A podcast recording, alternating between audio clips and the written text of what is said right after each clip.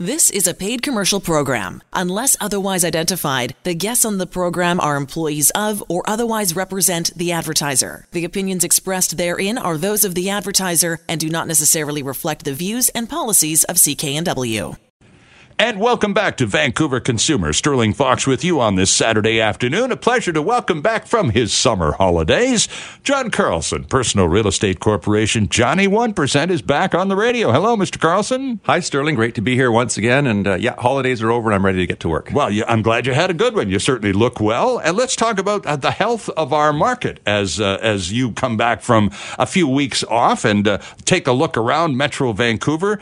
July numbers. Now, we were talking about this before you took your summer break. You were saying over the summer, things are likely to pick up a bit. And as I read the July numbers, civilian though I am, I see a bit of an uptick. What's your take? There is actually, it's nice. I was gone for most of the month, so maybe people waited till I was gone before they bought. I don't know. But we were talking over the last few weeks about, the market having been in decline in terms of the number of sales. When we looked at stats throughout February, March, April, they were a little bit gloomy, going back saying the slowest number of sales or the fewest sales in 20 years and those kind of stats.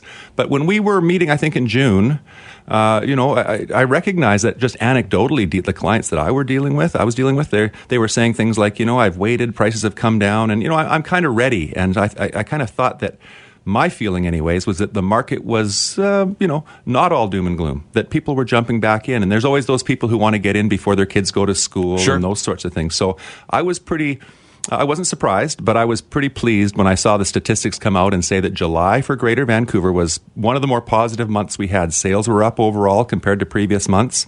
And, in my humble opinion, that's a good sign, but it still is, you got to put that against the backdrop of an overall market that is softening a little bit. So the numbers have gone from, very poor numbers historically up to, a little bit of a bump. So the buyers are out there. The market's not dead.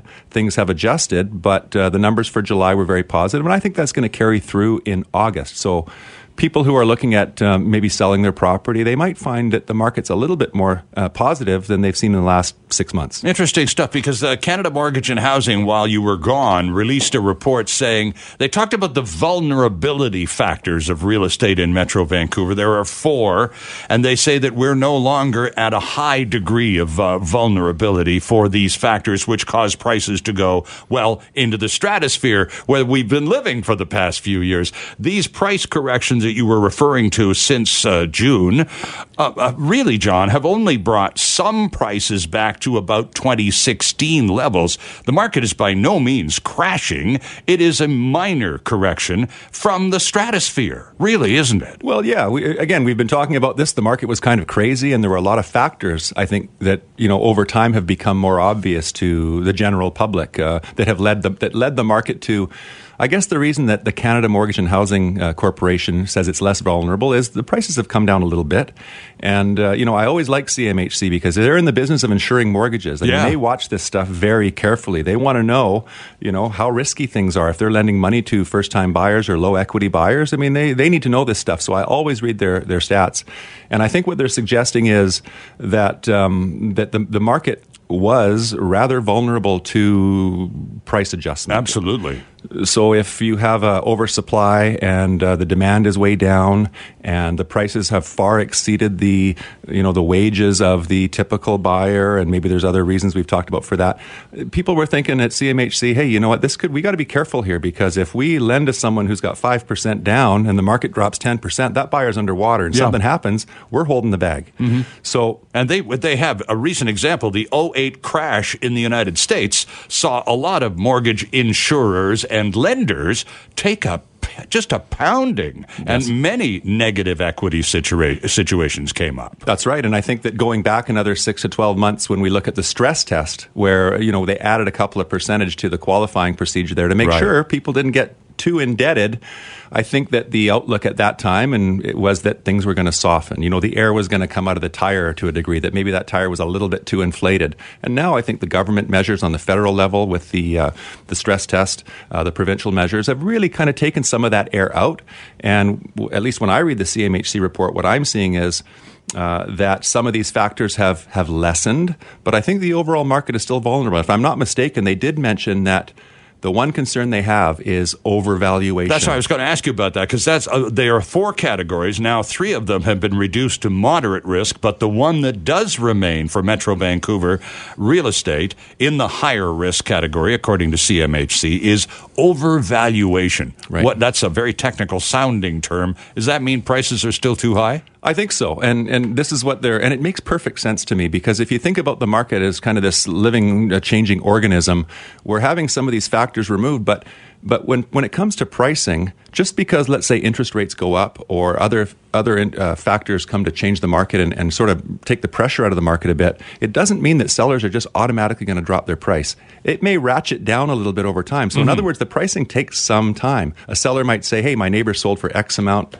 last year, I'm going to try for the same, and then, doesn't seem to be working, and maybe I'll drop my price a bit, and then maybe I'll drop it, and then the neighbor hits the market, and boy, they're a little bit under there, and so it ratchets down over time. And I think with these other three factors, according to CMHC, coming down into a more moderate level, the last thing that happens is prices come down. Because sellers, hey, if I'm selling something, I'll reduce my price, but only if I have to. How many of those sellers, and you just described, for example, why July's activity level increased, because a lot of people who had been sitting on the sidelines decided it's time to get in the game for a number of reasons, not the least of which it's summer and we got to be somewhere by Labor Day. Yes. But also in terms of the housing market and participants, are you finding, John, there are still people sitting on their hands because prices have declined a little? They're waiting for a return to those prices of yesteryear in the stratosphere. How likely is that to happen? Well, first of all, yeah, I think there are people who are still waiting to see further adjustments. But then there are people who maybe might like to upsize, but they bought when the prices were higher and they don't have the equity to do the move up now. So there's all kinds of reasons there. But I think if I read the CMHC report and based on what I'm seeing, that prices are still adjusting. The market is still in a situation where the old days are gone and the new days are kind of taking its toll on what's going on out there in terms of what buyers are prepared to pay. I've had a number of clients who have told me, John, I'm going to wait. Sure. And that was a wise. And now they're saying, I think I'm ready to jump in the market, because here's how I take it. 6 months ago or so, when this was all kind of coming out into the public that the market's changing, there was a lot of doom and gloom. And I think people were rightfully a little bit scared. Well, the market didn't crash. We've had a kind of a soft adjustment so far. And I think that the fear for a lot of people has come out. And it's hard to time the market, exactly right and get it at the absolute bottom and sell at the absolute top, although that's everybody's dream. And I think that a lot of the people I've been talking to are saying things like, well, interest rates are still low. The market is not going to stay down forever and it will swing back up again. And quite frankly, I'm tired of living in this small place and my kids are getting bigger and it's time for me to go. So yeah, I'm seeing both. You're seeing a mix of both. There's all kinds of different buyers out there. Some are ready to act now. Some are still waiting. And that's why we're not seeing the super high numbers we did before, but we're seeing a little bit of encouragement compared to the doom and gloom. But John, another factor, and we've talked about this many times in the past, is simply population. Lots of stories in the news these days about whether Surrey's going to get its own police force or not. And every story that comes up, it always says 800 people a month move into Surrey. That's 10,000 a year, and that's just Surrey. We know for a fact that in this year, calendar 2019, 30,000 people are going to move to Metro Vancouver. Obviously, 10,000 of them to Surrey. But population ingress continues year after year, as regular as rain in Metro Vancouver. You're absolutely right, Sterling, and that's one of the big factors that goes into my thinking that this is not a market that is on the verge of crashing in any way. It's an adjustment. The prices are coming down a little bit to reflect reality, but we're backstopped by an awful lot of demand, and some of that demand is just sitting on the sidelines right now, waiting. And the more that the buyers step into the market and prop it up with their money, I think the more that it'll level out, and eventually, of course, things go up again. So, the influx of people coming to this area is one big reason that I am supremely confident in the value of real estate long-term in Greater Vancouver and the Fraser Valley. And now talking about a lot of people who are still sitting on the sidelines debating as to whether it's time to move and sell or buy or whatever over the summer, people are looking around for options, ways to save money, ways to do it faster, simpler, whatever.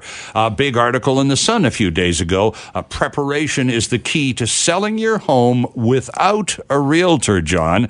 Navigate the maze all by yourself. yourself, basically, was the article. Right. Again, it's an option available to those who want to take a DIY try at something like that. What did you make of all of that? Obviously, you're a realtor, so it kind of rubs against you the wrong way, perhaps, or what did you think? It didn't rub me the wrong way at all. I mean, I am a firm believer in the human rights for people to do what they want to do, and sure. One option might be to sell your home yourself, and that's always been an option. I mean, realtors are there if you need them and if they provide the right value so that you might say, hey, it's worth it for me to hire this fellow or this lady to represent me. And a lot of people do that. Mm-hmm. But what this article, I think, pointed out is there's a company that is offering to basically sell access to MLS. This is nothing new. It's been going on for a while. It's in the industry, we call it a mere posting. Okay. So, Sterling, if you were to come to me, and I don't do this, our company doesn't, but some do.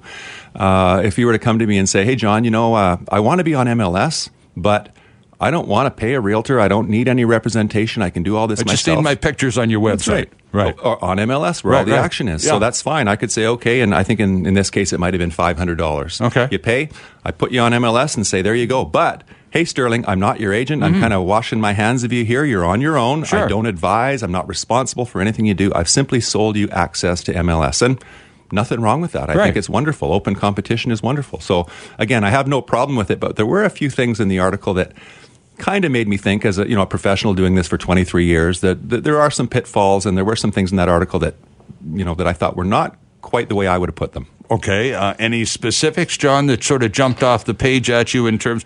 I just keep referring to it as navigating the maze. I haven't done this much personally in my lifetime. I don't think most people do. You buy and sell a couple of 3 homes, maybe half a dozen over the course of a lifetime, but that takes a lifetime. And each time you do it, it's so different from the last time. Yeah. It's the maze all over again. And I need a navigator. Thank you very much. Sure. And if you do, there are all kinds of agents out there that would love to work with you, I'm sure. But I think if I take it right, the article was suggesting that commissions generally in Greater Vancouver are 7% of the first 100,000, 2.5 of the balance. Yep. Although there's no set commission rate, that's very, very common. So I think one seller was talking about $1 million home and commissions somewhere in the $30,000 range. And they said, hey, sellers are wondering, there must be options to this. They don't, this is what I've been doing for almost 10 years at 1% Realty. There are options, and selling your own home is one of them. But one thing I thought was a little bit, I wouldn't use the word scary, but something that caught my attention right away was that the company will provide sales contracts to their clients. And I thought, gee, if I'm going to get a root canal and you provide me with a chair and a dentist drill, that's a little bit scary. I might do some damage. You never know, right? I also thought about the old one. What was that Monty Python skit, How to Do It, where they tell you how to play the flute. They basically put it in your mouth, blow on it, and move your fingers up and down the hole. So right. The artistry is the devil's in the details, so to speak. So I agree. Hey, if you want to sell your own home, power to you. And people have done it, and they've done well. But other people have found that maybe it wasn't the savings they thought. And ultimately, there are other options that I think are better, and that's, where I'm coming from as an agent. All right. Well, and of course, if you need a navigator to help you through the maze, as I know I do, one of the finest in Metro Vancouver is sitting across the desk from me right now. His name is John Carlson. He is johnny1percent.ca online, and you can reach him anytime at 604-612-0080, 604-612-0080. Welcome back to Vancouver Consumer for a Saturday afternoon here on CKNW. I'm Sterling Fox, joined in studio by Johnny 1%. Mr. John Carlson from 1% Realty is back with us after his summer vacation. John, we were talking about an article in the Vancouver Sun just a few days ago, talking about the DIY, the do-it-yourself approach to selling your home or buying a home, but this is a seller's article, in which the writer talks about the typical fees charged by Vancouver realtors being 7% on the first 100,000, 2.5% on the balance. So for $1 million home, for example, the commission would be $29,500 versus the 1% Realty business model, where exactly the same house would cost in terms of commission, $10,950, netting the seller a savings, literally a cash savings, money you don't have to pay out, of $18,550. But, John, in addition to that, the article also points out that there are other costs, regardless of whether you do it all yourself. Now, you talked about a $500 fee, for example, for putting your home on MLS, the real estate online website.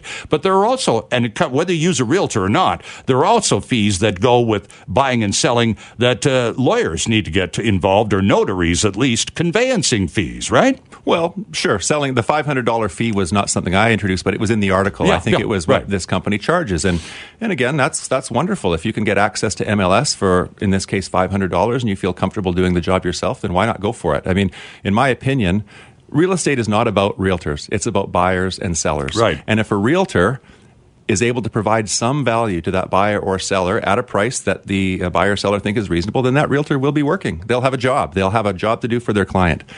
But you don't have to hire a realtor. I mean, most people do, but it's not absolutely necessary. Right. So there's nothing in the law that says you have to have a realtor. Fine, and go ahead and do it. I'm not one of these agents who, you know, thinks that it has to be this way or has to be that way. This is a business, and we got to remember who it's about: the buyers and the sellers, not the realtors. Right. But no matter if you have an agent or not, you know, to execute the contract, I mean, you have to have a lawyer, right, or a notary public. Mm-hmm. And, you know, if I can work for you, for instance, selling your home, and we get a contract that, you know, the terms are right for you, and we have a significant deposit and you're happy, well, we got to send that to a lawyer or a notary, because I can't advance bank funds and register the new owners and title and stuff. So you do have to execute that. And I don't know, depending on the property and all the terms, it might be $1,000, $800. You know, depends if you're buying or selling. So sure, there are those costs. You also want to think about any potential taxes. Are you a first-time buyer? Do you pay a property transfer tax?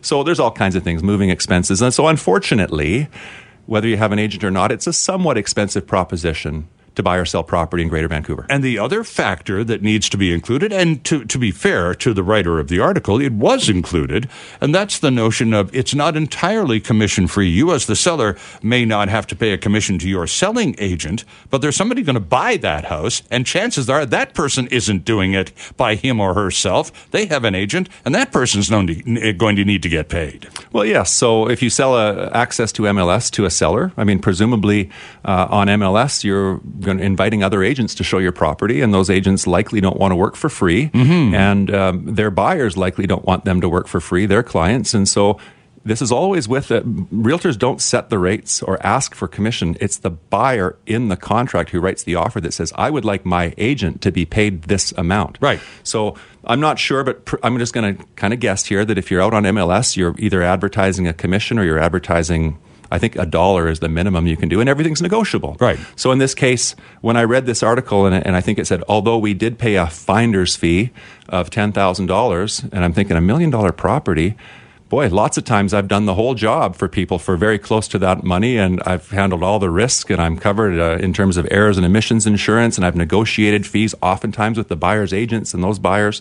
So, hey, again, this is one option, but I'll tell you what another option might be. Go to my website, take a look at what I do, or give me a call, have me into your home, and I'll be happy to tell you, you know, anything I can about the market, provided we've talked about agency first. Mm-hmm. And quite frankly, I think I offer a better alternative in that I can do, for the very similar prices, I can handle the whole thing for you. Talk to us about agency. You used to use an important word, and you kind of threw it away, but agency is the bottom line. It's the description of the relationship between the buyer or the seller and his or her realtor. Yes. That relationship is called agency. That's right. The agency relationship is a fiduciary relationship, meaning if I'm your agent, I represent your interests and your interests alone. Right. I owe you the duty of confidentiality. Whatever we talk about is between us. Of course, the property needs to be disclosed, what we know about it, but personal information, strategy, all that thing, I owe you loyalty. Full disclosure. I'm an open book. Anything I can offer to you to help you make a good decision, I must do. And avoiding conflicts of interest. And in other words, working for you, Sterling, or any potential seller, I'm not also working for the buyer. I mean, these are the rules in real estate. Right. So agency is very important, and agency really is determined not by any paperwork you've signed necessarily as much as it is by conduct. And I thought it was interesting at the end of this article that you know, access to MLS, that's wonderful, and they paid a finder's fee, that's wonderful. They give you the forms, okay, wonderful. But then it says the process is easy to understand, and clients will be able to call the company for advice and guidance. And I'm thinking, well, gee, doesn't that open up the door to agency relationship. Right. And if someone is asking me for advice as an agent, I must first say, okay, hey, I'm happy to give you my advice, but we got to talk about agency here. Do you want to step into an agency relationship? It's non-committal to you. You don't have to work with me. But I, before we talk about these sort of things, must promise you loyalty, full disclosure, and avoiding conflicts of interest. And once that's out of the way, we have an agency relationship. But at that point, if you decide to work with me, I'm responsible to some degree for anything that happens. So I'm a little bit confused how someone could sell access on MLS and then step back and say, okay, I'm not your agent, but you can call me for advice. So I'm not sure. I don't know how all this thing works. All I know is what I've been doing for 23 years, and that is finding a client, finding out what they want from me, what their goal is, and helping them with, through my experience, the best path, determine the best path to go forward. So usually that means stepping into an agency relationship, and my focus has always been to provide the smart point, basically, for a seller. What makes sense? What commission structure do you want to offer? How do you want to operate? How do you want to position your home? So my job, again, is to, and this is what makes my job quite easy, actually, because I get a lot of repeat business and a lot of referral business. Sure. Because I find out what the client wants, I try to give them the best advice, and I walk them through the process. And together, we help them come to the right conclusion. So positioning and being in the smart place when it comes to listing your home is very important. And agency plays a big part in that. Let's talk about being in the right place when it's time to sell a home and tap that for sale sign into the front lawn and get real. Okay. How recently, for example, must you have had a professional walk through your home and give it a thorough once-over and an evaluation to let you at least know what this professional thinks this property is worth today? I can only tell you that I think it's very wise to get a very current evaluation. In my opinion, last month might not be good enough. In fact, I'll be meeting a client, a soon-to-be client very soon with a condo, a new listing coming up, by the way, a really nice condo in Coquitlam Centre area, excellent building. It'll be in the 450-ish range. But originally spoke to her about a month ago, been on holidays. I'm going to get together with her, and we're updating that evaluation. What's sold? What's active? What's our competition? So, yeah, I think a good evaluation is definitely key, and I think it's not a bad idea to get more than one opinion sometimes, because when an agent is asked to provide an evaluation, at least I tell this to everyone who asks me, all I can give is my opinion. Now, I base my opinion on my expertise, and I try to back it up with all the information, but an opinion is just an opinion. I don't decide what someone's going to pay for your home. My job might be to help you position it properly and then convince a buyer that it's worth that money. Right. But again, an evaluation is an opinion, so it kind of depends on the quality of an opinion, sometimes depends on the quality of the individual giving it in terms of their expertise and their knowledge and that sort of thing. So, hey, get more than one opinion if you want, but if you're going to sell, look at what's going on in the market and make a smart decision. Go to that smart point you want to be in terms of pricing. Be ready to talk about commission and how that might work, because some buyers' agents, as we've discussed, in this kind of market may want to try to negotiate that commission. After all, the sales are down and a lot of agents are hungry, and they do a great job. Agents should be paid. I've got no problem with that. Just know the landscape that you're in. Well, we've been quoting three different articles on real estate from three different publications in the last hour, and all of them point to the fact that the market is in a very dynamic state of flux right now. The prices are fluid. They're dipping slightly. There is a correction underway. And if you're sitting, again, on the sidelines, right back to where we started this conversation, if you're sitting on the sidelines in the summer of 2019 going, darn it, this is the summer we'd planned to sell the house, execute the game plan, downsize, and take a big holiday this winter when it's all over. But, the prices just aren't anywhere near what I imagined they would be by the time it came to execute the game plan. So now what do we do? Well, you get the best information you can and you make the best decisions you can. And having knowledge of the basic facts, at the very least, I mean, could be the difference between, business-wise, I speak, life and death. Something just came to me. Like, I've always thought, wouldn't it be nice to try surfing? Now, I've never tried it. I probably never will. But if I were to rent a surfboard and a wetsuit, and I'm going to head out on the ocean, I better know, is the tide coming in or is the tide going out? Good point, yes. Because I don't know where I'm going to end up. So the very basics, know the basics of the industry. Now, a good agent should know an awful lot more than that and really help you with that. But it just kind of gives you an idea that, I hope it gives people listening an idea that you have the ability, the freedom to do whatever you want when it comes to selling your home. I would never argue with that. And people who can sell on their own, or they can pay an agent 7% of the first 100,000, 2.5, like a lot of do, wonderful. I mean, if you've got a good agent, it's worth that kind of money. I think that's fantastic. Turn them loose, let them earn. But like this article said, there are alternatives. Sure. And one of the reasons I've been successful is I think I provide a very attractive alternative. I've got a lot of experience and a good track record, and my rates are very reasonable. Everything's open to negotiation, but I don't put a 7 and 2.5 commission on. And I try to be more reasonable and save people money, but at the same time, what market are we working in? What's the best course of action? You've spoken very eloquently about the ethics of realtors during this program, but, you know, there's the 1% reality. You charge less. What's the problem from the point of view of a seller listing with 1% who automatically thinks, well, because the agents who represent possible buyers know because it's a 1% sign on my lawn, they're probably not going to make as much as they might the house two doors down the street with the other sign. They're probably not even going to want to show my property. What's that danger? How real is that? Well, that's a common question that I get. Will realtors show my property? I mean, hey, John, we're going to list a home, and the commission might be less than half of what the next door neighbor is with another company. Gee, why would Joe or Sally, realtor at XYZ company, show my property? Exactly. Well, again, we could talk about agency. If I'm an agent for a buyer, I owe that buyer the duty to show them all available properties that meet their needs in the price range.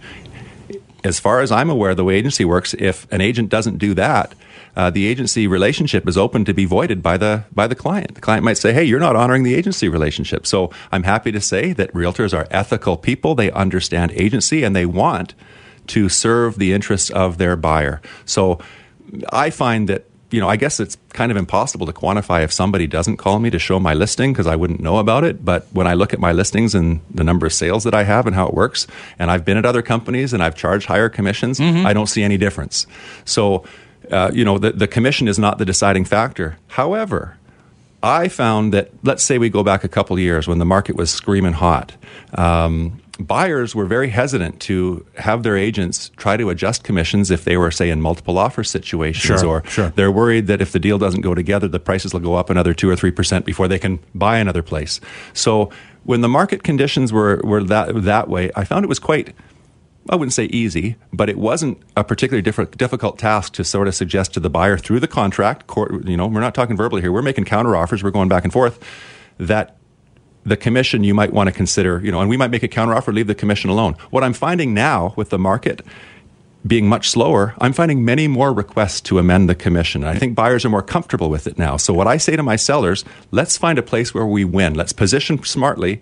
Offer comes in. If there's a negotiating process on commission, let's look at it as a package. And let's keep an open mind, because the sales are a little bit fewer than they used to be. So again, I don't make the rules. I read the landscape and I try to give good advice. And that's one of the things I'm telling my sellers at this time. You want to get things done in the summer of 2019? Well, enlisting the support of a pro is going to take you a long way to getting that accomplished. John Carlson at 1% Realty, online at johnny1percent.ca, and on your phone at 604-612-0080. Again, 604-612-0080. Oh, and you can call him now, because we're done, Mr. Carlson, and we'll catch up to you again in a couple of weeks. Can't wait. The proceeding was a paid commercial program. Unless otherwise identified, the guests on the program are employees of or otherwise represent the advertiser. The opinions expressed therein are those of the advertiser and do not necessarily reflect the views and policies of CKNW.